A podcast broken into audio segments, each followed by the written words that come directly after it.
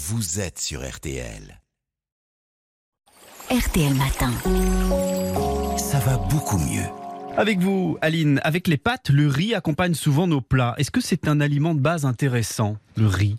Mais oui, il apporte des vitamines, du groupe B essentiellement, des minéraux et des oligo-éléments, magnésium, potassium, fer, ainsi que des fibres.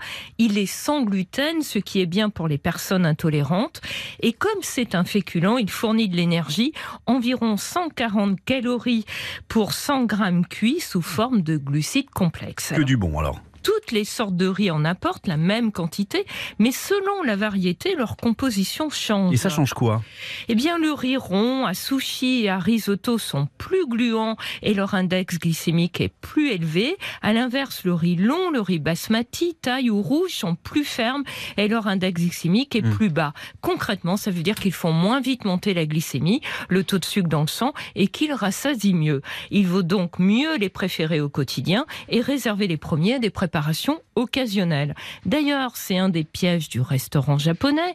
On peut croire que les sushis sont hyper diététiques. Oui. Or, ils contiennent du sucre caché puisqu'ils sont réalisés avec du riz collant, vinaigré et sucré.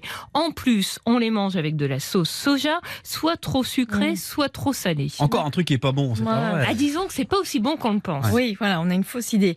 On trouve aussi dans le commerce du riz incollable. Faut s'en méfier ou pas ? Eh bien là, non. Ça pose pas du tout de problème. Problème. Il s'agit en fait d'un riz étuvé, c'est-à-dire un riz pré-cuit à la vapeur dans son enveloppe, puis séché et décortiqué. Et l'étuvage, eh bien, modifie peu l'index glycémique et en plus il fait migrer une bonne partie des vitamines et des minéraux de l'enveloppe vers l'intérieur, ce qui limite leur perte. Et sa durée de cuisson est d'environ hein, dix à quinze minutes, c'est bien. Le, le riz complet, c'est vraiment le meilleur pour la santé ? Alors, comme on a conservé son enveloppe et le germe des, des grains, il est trois fois plus riche en fibres. Il contient aussi plus de vitamines et de minéraux. Mais attention, à moins d'être bio, il peut aussi concentrer des pesticides et certains polluants. Et même le riz bio hein, peut contenir de l'arsenic.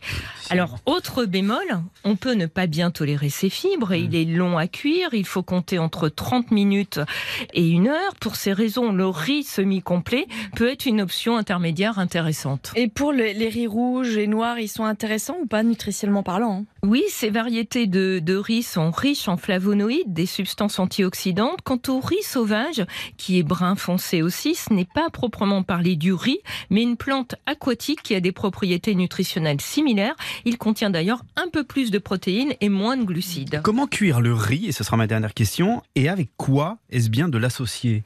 Alors, c'est important de bien respecter le temps de cuisson indiqué sur l'emballage, hein, parce qu'un riz trop cuit voit son index glycémique augmenter. Ah. En clair, ce n'est plus un bon sucre lent. D'accord. Associer le riz à des légumes riches en fibres ralentit son assimilation.